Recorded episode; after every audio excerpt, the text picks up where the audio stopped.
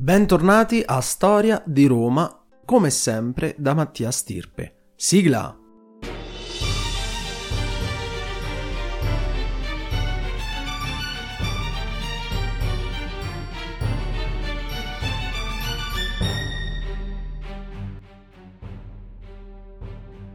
Prima di cominciare vi invito a seguire la pagina Instagram di questo progetto dal nome Podcast Storia di Roma vi invito inoltre a supportarmi per potermi aiutare a proseguire questo podcast che senza un vostro aiuto potrebbe terminare date le numerose spese per la creazione degli episodi e per l'acquisto dei libri. Potete darmi una mano andando su Patreon all'indirizzo www.patreon.com slash storia di Roma. Scegliere il tipo di abbonamento che desiderate di più in base ai differenti benefit e supportarmi. Chi lo farà anche con il minimo abbonamento avrà diritto a ricevere in anticipo un episodio e lo citerò ringraziandolo negli episodi. Nello scorso episodio abbiamo terminato di raccontare l'età dei Gracchi, un lungo periodo di crisi politica romana che però non è terminata, aveva avuto solo un inizio e vedremo che da qui in avanti la situazione degenerò sempre di più. Roma nel frattempo non aveva avuto rivali o guerre di grande importanza almeno per una decina di anni. Solamente dopo la conquista della Gallia Cisalpina, ma questo già lo sapevamo, anche una piccola guerra contro Liguri e Carni i primi erano la popolazione che abitava l'attuale Liguria e il secondo invece era un popolo di lingua e cultura celtica storicamente stanziato a partire dal IV secolo nella regione alpina orientale. Di più importanza bellica è stato invece lo scontro in Macedonia, dove una tribù, sempre essa celtica, stanziata però in Tracia, attaccò ripetutamente i romani e diedero molto filo da torcere. Parliamo degli scordisci. Dalla sconfitta di Filippo V questo popolo di combattenti iniziò a crescere sempre di più, fino a che iniziarono a compiere razzie nei territori romani, che a piccole battaglie vennero sconfitti e furono addirittura richieste le presenze dei consoli in persona. Infatti il console Marco Livio Druso combatté per ben due anni contro gli scordisci in Tracia e poi ancora nel 111 e nel 110 a.C., quando gli venne prolungato il mandato come proconsole di Macedonia, vista la sua ottima attività bellica.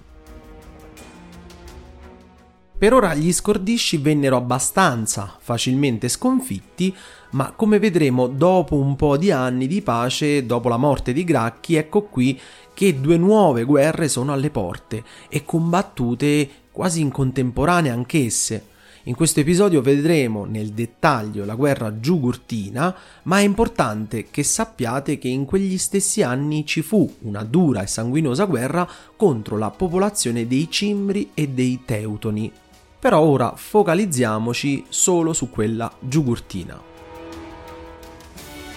Alla morte di Massinissa, il re di Numidia, ricorderete bene questo personaggio immagino, salirono sul potente e ricco regno numidico i suoi tre figli, Mastanabale, Gulussa e Micipsia. Secondo chi? Secondo il volere di Scipione l'Emiliano, Mastanabale aveva due figli, Giugurta e Gauda. Alla morte però di quest'ultimo, il figlio Giugurta venne dato in adozione al fratello del padre, ovvero Amicipsia, che lo adottò appunto ed inviò in Spagna per combattere al fianco dei Romani e più precisamente con Scipione l'Emiliano, nella campagna che si concluse con la distruzione dell'inespugnabile Numanzia.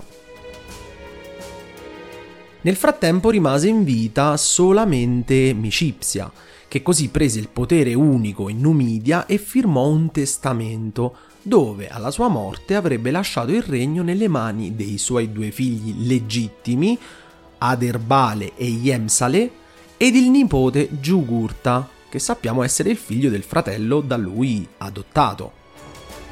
Giugurta però a differenza dei suoi due fratellastri si dimostrò molto più valoroso e per così dire degno di regnare secondo i romani stessi. Aveva combattuto con il glorioso Scipione l'Emiliano e si distinse per audacia e intelligenza. Così, tornato in patria dopo le guerre in Spagna, pensò subito di eliminare gli altri due eredi al trono per prenderne totalmente il potere. Non era solo la sua intenzione, ovviamente, poiché anche gli altri due fratellastri pensarono che il regno dovesse essere diviso solamente tra i due veri legittimi eredi al trono e non anche una parte al loro cugino, quindi già iniziarono questi diverbi. Però Giugurta si mosse in anticipo e invitò per trattare il cugino Yemsale, Invitato in un luogo appartato, lo fece assassinare e si concentrò ora solo sull'altro superstite, ovvero il fratellastro Aderbale, che nel frattempo, spaventato dagli eventi, inviò un'ambasceria a Roma per chiedere una punizione per Giugurta e anche la sospensione della guerra in Numidia. Stessa mossa fece il cugino Giugurta, che inviò doni e regali molto sontuosi per l'elite romana, sperando che cosa? Sperando di poter eh, essere meglio ben voluto dai senatori romani e di avere ragione.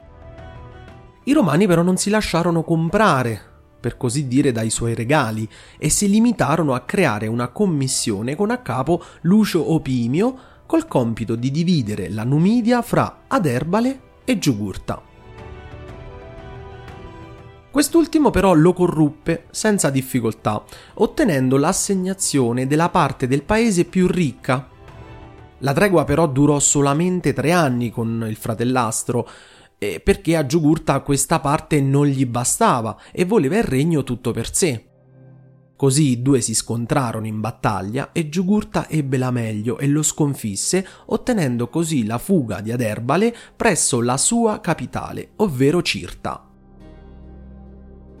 Non sappiamo come, ma Giugurta non rispettò il trattato dei Romani, che non gli consentiva l'attacco al regno del cugino, probabilmente perché pensava che Roma era così veniale da poter mandare denaro e ricchezze e mettere tutto a tacere, oppure molto più probabile perché proprio nel 113 i romani subirono una grave sconfitta presso Noreia, ad opera dei Cimbri, dove i romani persero circa 25.000 uomini e questo spronò Giugurta ad attaccare il fratello pensando che i romani non avrebbero agito, perché avevano una guerra che dovevano affrontare molto più vicini a loro, in Europa. L'intelligenza però del sovrano numidico venne meno quando attuò una cosa che fece assai arrabbiare Roma. Sconfisse Aderbale a Cirta e lo fece crocifiggere. E fin qui, diciamo, nessun problema per i romani. Però non fece crocifiggere solo Aderbale, ma giustiziò anche i difensori della città dove non fece distinzione. E all'interno di Cirta c'erano Italici e Numidi e lui appunto non si preoccupò di avere un trattamento diverso per gli Italici, alleati romani. Il Senato romano dunque non aspettò le ragioni o i chiarimenti da Giugurta, che venne subito accusato e a cui venne dichiarata guerra con un esercito a capo dell'allora console del 111 a.C. Calpurnio Bestia. Quest'ultimo partì con un grande esercito, ma ebbe molte difficoltà, perché la Numidia non era un territorio facile da conquistare per via innanzitutto del suo clima torrido, ma anche di più per le forze numidiche giugurtine, che erano assai rapide. For the ones who work hard to ensure their crew can always go the extra mile, and the ones who get in early so everyone can go home on time. There's Granger, offering professional grade supplies backed by product experts so you can quickly and easily find what you need. Plus, you can count on access to a committed team ready to go the extra mile for you. Call, clickgranger.com, or just stop by. Granger, for the ones who get it done. E scaltre e conoscevano ovviamente a memoria il loro territorio. Sappiamo che la cavalleria numidica era una delle più formidabili cavallerie di tutto il mondo antico.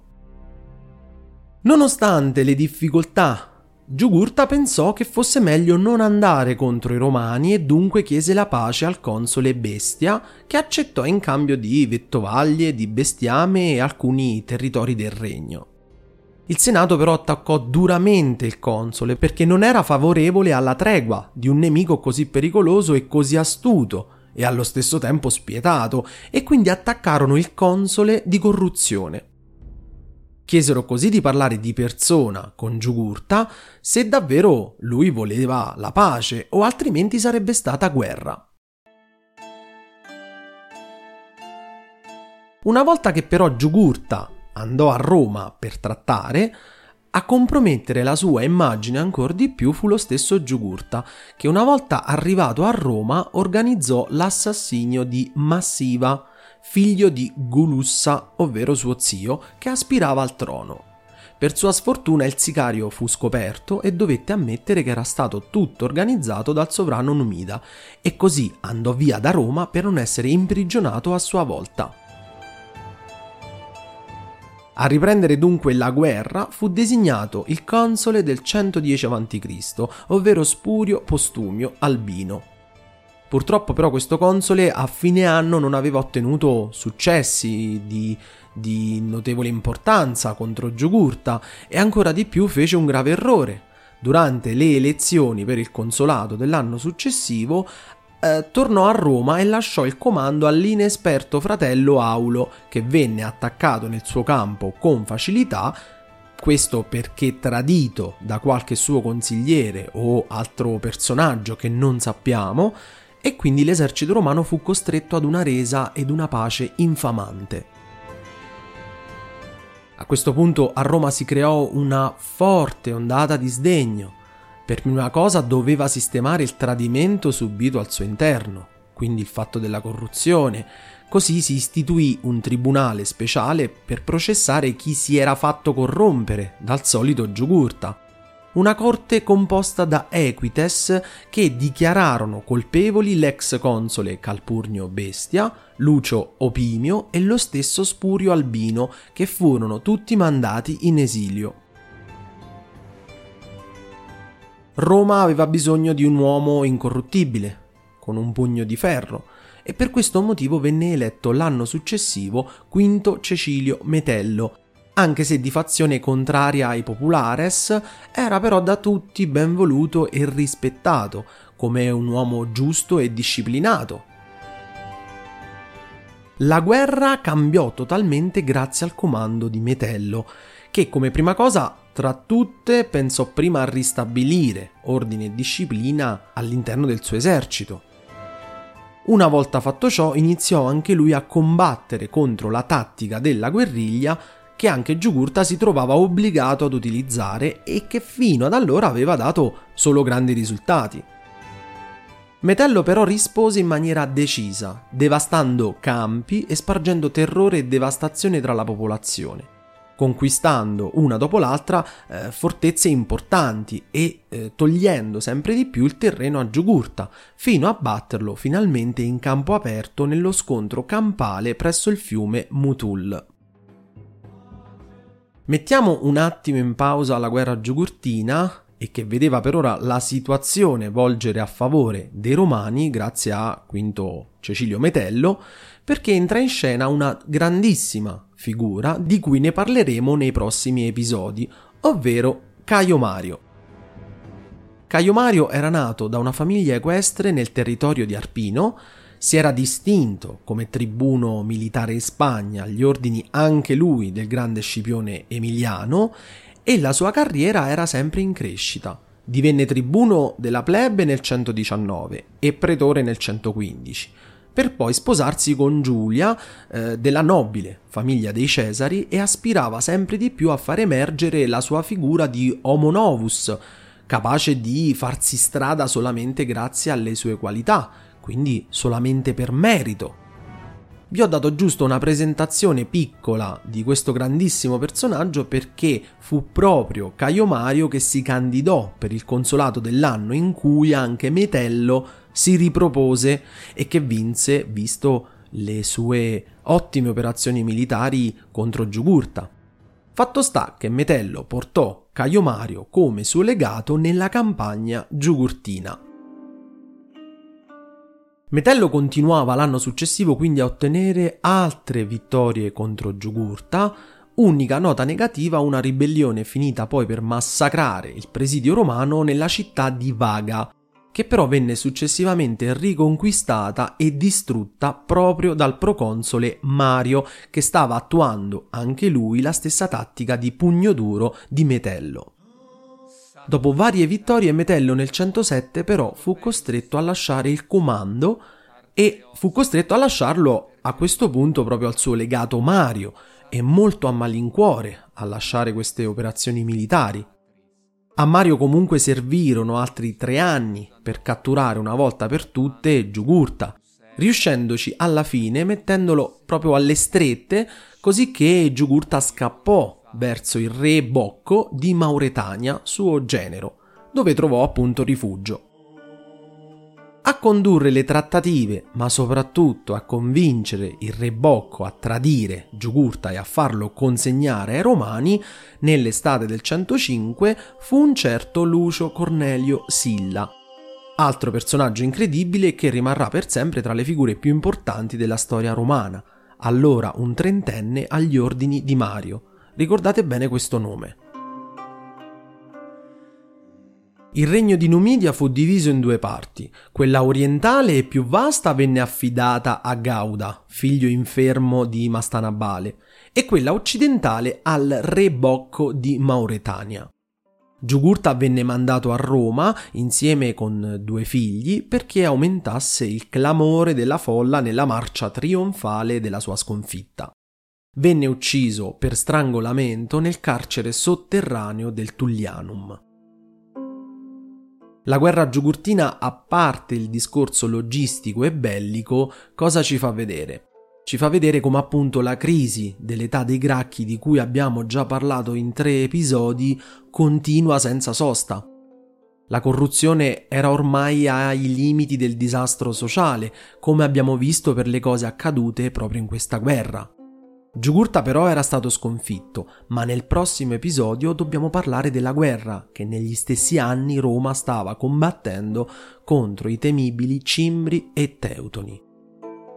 Io vi ringrazio per l'ascolto, se il podcast vi piace e vi interessa, vi invito a cliccare sul segui che trovate di fianco al nome. Per chiarimenti, domande o suggerimenti potete scrivere a storiadiroma.podcast.gmail.com io vi ringrazio e al prossimo episodio.